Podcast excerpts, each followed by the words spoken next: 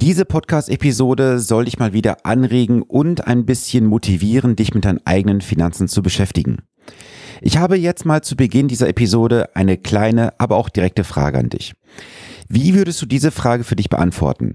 Hast du am Ende des Monats noch viel Geld oder am Ende des Geldes noch viel Monat? Diese Frage kannst du jetzt gerne für dich mal innerlich beantworten. Und da wir hier im Podcast in einer Einbahnstraße sind, erkläre ich dir mal ganz kurz, warum ich dir diese Frage stellen möchte. Ich bin heute in Düsseldorf und ich habe einen Satz gehört, der mich inspiriert hatte, aber er klang auch gleichzeitig wie Musik in meinen Ohren. Und zwar lautete dieser Satz, wir haben kein Einnahmenproblem, sondern ein Ausgabenproblem.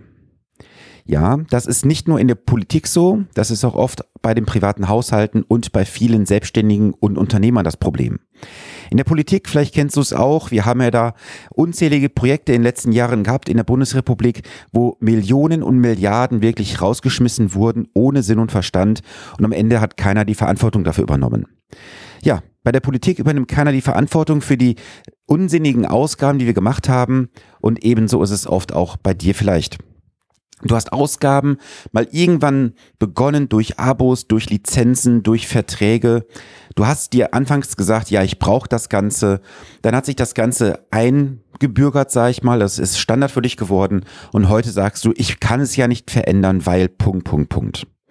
Und ich möchte dich heute einfach mal inspirieren und anregen, dass du dich mit deinen eigenen Finanzen nochmals beschäftigst. Vielleicht hast du es in den letzten Wochen, Monaten getan oder dir auch vorgenommen und nicht umgesetzt. Dann schau mal, wie ist es bei dir aktuell? Hast du am Monatsende noch Geld übrig oder ist am Ende des Geldes noch viel Monat vor dir? Ich sitze ja in unzähligen Gesprächen Woche für Woche, ob jetzt physisch oder per Zoom, und die Menschen erzählen mir dann oft in den Situationen, dass sie halt dieses oder jenes Einkommen haben, dass sie diese und jene Ausgaben haben. Und wenn wir dann mal in die Finanzplanung einsteigen, wenn sie dann Partner werden, dann hängen wir oft an dem Punkt, wo ich dann auf Summen komme, die sie investieren müssen, wo sie dann sagen, das kann ich nicht leisten, weil das ist zu hoch. Wenn ich mir dann wiederum anschaue, an welchen Stellen teilweise Geld ausgegeben wird oder dann auch ein Fall wie vor kurzem, dass jemand ein Nettoeinkommen von 6.500 Euro im Monat hat und nicht in der Lage ist, 1.000 Euro im Monat zu investieren für den eigenen Ruhestand, dann muss ich mich fragen, wo ist das Problem? Haben wir ein Einnahmenproblem oder eher ein Ausgabenproblem? Wir geben oft Dinge oder wir geben oft Gelder aus für Dinge, die wir eigentlich gar nicht haben wollen. Wir möchten anderen Menschen imponieren, ihnen zeigen, dass wir es drauf haben, dass wir dazugehörig sind. Doch ist es das, was dich wirklich glücklich macht? Möchtest du wirklich nur mit Menschen mithalten, um zu sagen, guck mal, ich gehöre dazu? Das ist doch nicht erstrebenswert, wie ich finde. Ich gebe dir auch dazu ein gerne ein einfaches Beispiel. Vor ungefähr fünf Wochen habe ich mit einem Ehepaar zusammengesessen, das hatte den Wunsch, ein Eigenheim zu besitzen.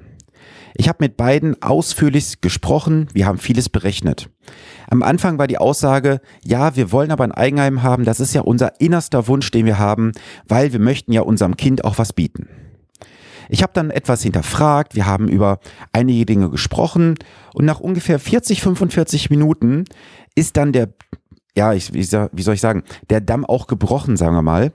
Denn die Frau sagte mir dann einen Satz und das war der eigentliche Kern dahinter. Sie sagte, ja, jeder in unserem Umfeld hat ein Eigenheim, wir möchten das auch.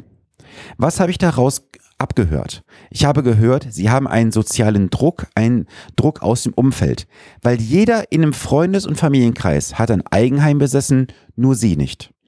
Aber unter vielen Aspekten, jetzt ohne ins Detail zu gehen, war es für beide einfach so spitz kalkuliert gewesen, wo ich sagte, wenn jetzt einmal irgendeine Ungleichmäßigkeit kommt, dann ist das auf jeden Fall zu gefährlich.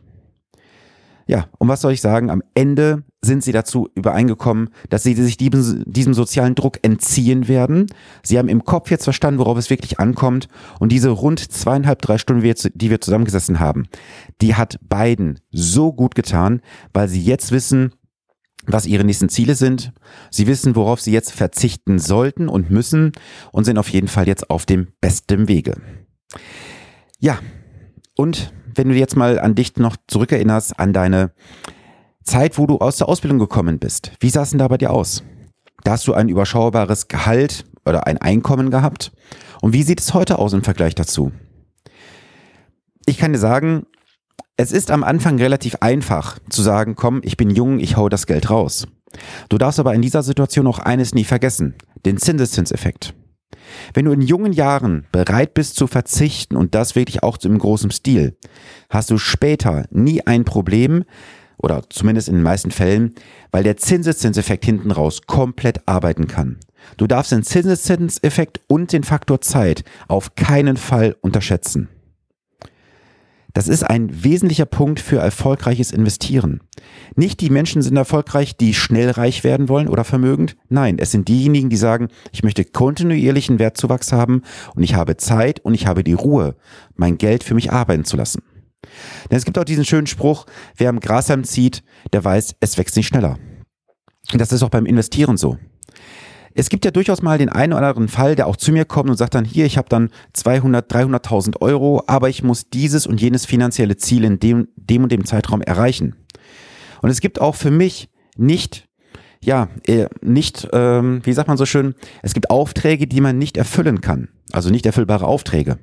Und solche Fälle habe ich auch. Da lehne ich eine Zusammenarbeit konsequent ab, weil ich keine Lust habe, jemandem etwas zu versprechen, was ich nicht erfüllen kann. Und jemand, der sowieso schon mit der falschen Einstellung zu mir kommt, mit dem möchte ich auch nicht zusammenarbeiten. Deswegen reflektiere mal für dich, wie bei dir so das Verhalten gewesen ist über die letzten Jahre, wenn du schon etwas älter bist oder wenn du jetzt gerade am Anfang stehst. Nimm mal das gerne mit, dass du auf jeden Fall in jungen Jahren dein Konsumverhalten einschränken solltest, dass du überprüfst, was hast du für Ausgaben, brauchst du diese wirklich und das, was du nicht brauchst, konsequent dich künstlich arm rechnen, Monat für Monat, das Geld investieren und hinten raus schön für dich arbeiten lassen. Wenn du jetzt bereits gefestigt bist, du hast ein regelmäßiges Einkommen im Monat, dann mach dir doch mal einen Spaß. Wir haben jetzt natürlich wieder eine ganze Woche vor uns, aber nimm dir mal vielleicht am Wochenende vor, dass du sagst, du nimmst dir mal deine Ausgabensituation der letzten zwölf Monate, da kann dir dein Online-Banking zum Beispiel helfen oder ein Banking-Programm und du gehst alle Ausgabenpositionen einfach mal durch. Schau auch gerne mal, was du bei einem Versandhaus mit A zum Beispiel so übers Jahr ausgegeben hast. Das ist ein Punkt, den viele gar nicht berücksichtigen. Sie sehen dann oft nur, ja, ich habe mal hier bei A Punkt, Punkt, Punkt was gekauft für 16 Euro, da für 25 Euro, auch da mal für 50 Euro. Aber diese Summen summieren sich auf. Und oft sind es Dinge, die du im Nachhinein gar nicht mehr brauchst. Ich kann mich noch an ein Gespräch erinnern mit einem Ehepaar, die haben jetzt vor einigen Monaten das Haus umgebaut, was sie von den Eltern überschrieben bekommen haben. Und da war die Einnahmensituation ganz gut gewesen. Beide ohne Kinder haben ein sehr, sehr gutes Nettoeinkommen gehabt, aber die haben die Kohle rausgeballert ohne Ende, weil sie mindestens zweimal in der Woche irgendwo was im Internet bestellt haben und haben da Tausende und Zehntausende Euro die letzten Jahre wirklich verballert, ohne Sinn und Verstand. Deswegen nimm das gerne mal aus der heutigen Episode für dich mit, dass du einfach mal reflektierst, wie es bei dir aussieht, ob du ein Einnahmenproblem hast oder ein Ausgabenproblem. Wo gibst du konkret Geld aus? Was kannst du optimieren? Was kannst du einsparen? Und eins möchte ich dir zum Ende gerne noch mitgeben. Es bringt dir nichts, wenn du sagst, ich bleibe auf dem Niveau der Ausgaben aktuell stehen und ich gucke, dass ich mehr Einkommen bekomme. Ich bin ja gerade in Düsseldorf und wir müssen uns einfach auch, ich bin auf einem Steuerseminar, da müssen wir uns einfach mal auch vor Augen führen, dass wir uns klar machen müssen, dass wenn wir unser Einkommen erhöhen, auch immer mehr Steuern zahlen. Im schlimmsten Fall bist du so weit vom Einkommen hochgekommen, dass von einem Euro, den du verdienst, am Ende nicht mal 50 Cent effektiv bei dir übrig bleiben. Das heißt, mehr als die Hälfte gehen weg von deinem Einkommen für Steuern. Und das, was übrig bleibt, kannst du am Ende nur ausgeben. Denn du lebst vom Nettoeinkommen und nicht vom Bruttoeinkommen. Deswegen schau gerne mal, was du da optimieren kannst. Ich habe heute gelernt, da gibt es durchaus einige Möglichkeiten. Aber ich bin ja kein Steuerberater, darf dich dazu halt nicht beraten. Aber ich kann dir sicherlich Kontakte zu Steuerberatern herstellen, die ich A heute kennengelernt habe und B, die ich auch schon aus der Vergangenheit kenne. Und da kannst du einiges für dich rausholen. Das sei auch ganz offen gesagt, für dich als Angestellten ist es etwas schwieriger. Wenn du Selbstständiger bist, wenn du Unternehmer bist, du hast eine GmbH oder eine Aktiengesellschaft, ist das auf jeden Fall noch, ja, wie sagt man so schön, viel Potenzial drin, wo du für dich was rausholen kannst. Und Steuern. Ich hatte es eingangs gesagt in dieser Episode. Wir haben gesehen oder wir sehen es leider jedes Jahr beim Staat, dass unser Staat Gelder rausballert ohne Ende, weil niemand die Verantwortung übernimmt. Und jetzt schließt sich der Kreis für mich. Wenn der Staat die Verantwortung für die Einnahmen nicht übernimmt, aber auch nicht für die Ausgaben, Wobei für die Einnahmen übernimmt er schon Verantwortung, weil wenn wir Steuern nicht bezahlen, bekommen wir entsprechende Probleme. Aber niemand in der Politik übernimmt die Verantwortung für die Ausgaben. Es gibt keine persönliche Haftung. Jeder zieht den Kopf aus der Schlinge und sagt, ich war es nicht gewesen. Das müsse sich nach meinem Dafürhalten auch ändern. Ich habe vor zwei Jahren auch eine Petition gestartet, wo ich sagte, die Politik muss für das, was sie dort ausgibt, auch die Verantwortung übernehmen. Sie müssen haftbar gemacht werden. Ja, die Petition ist leider gescheitert, denn sie ist nicht durchgekommen, weil zu wenige Menschen sich daran beteiligt haben. Deswegen, lasst uns gerne mal als Fazit daraus nehmen. Du musst einfach gucken, dass du weniger Ausgaben hast. Wenn du ein sehr geringes Einkommen hast, kannst du es natürlich gerne erhöhen bis zu einer gewissen Größenordnung. Ab einem gewissen Punkt, auch das ist meine persönliche Überzeugung, macht es keinen Sinn, noch mehr Einkommen zu generieren und noch mehr Lebenszeit und Arbeitskraft zu investieren, weil auf der anderen Seite viel zu viel wegbricht. Und setz dich mal hin, schau mal, was du optimieren kannst. Und wenn du dabei Hilfe brauchst, dass du mal einfach auch einen neutralen Impuls bekommst, dann melde dich jederzeit gerne bei mir. Ich bin gerne für dich da. Wir können über alles sprechen. Und ich habe auch heute dir nochmals gesagt, ich möchte nicht mit jedem arbeiten und muss es auch nicht. Wenn ich dir aber hier und da mal einen Impuls liefern kann und wir auch am Ende nicht zusammenarbeiten, ist es für mich trotzdem eine innere Befriedigung zu sagen, ich habe einem Menschen wieder geholfen, auf den richtigen Weg zu kommen. Ja, du fragst jetzt vielleicht, ich bin nicht äh, ein EV, nein, ich bin eine GmbH. Ja, aber es gibt auch mal Fälle, wo ich einfach sage, ich gebe den Menschen mal einen Tipp mit für eine halbe Stunde, wo wir gesprochen haben. Das kann ich natürlich nicht jetzt jeden Tag 20 Mal machen, auch vollkommen klar. Aber diese Fälle gibt es durchaus mal in der Woche, wo ich auch sage, da habe ich aufs Karma-Konto eingezahlt und es kommt irgendwann auch zurück. So, zum Ende der heutigen Episode noch ein ganz kurzer Hinweis. Es gibt noch ein paar wenige Restplätze für den 20.11. Auch am 20.11.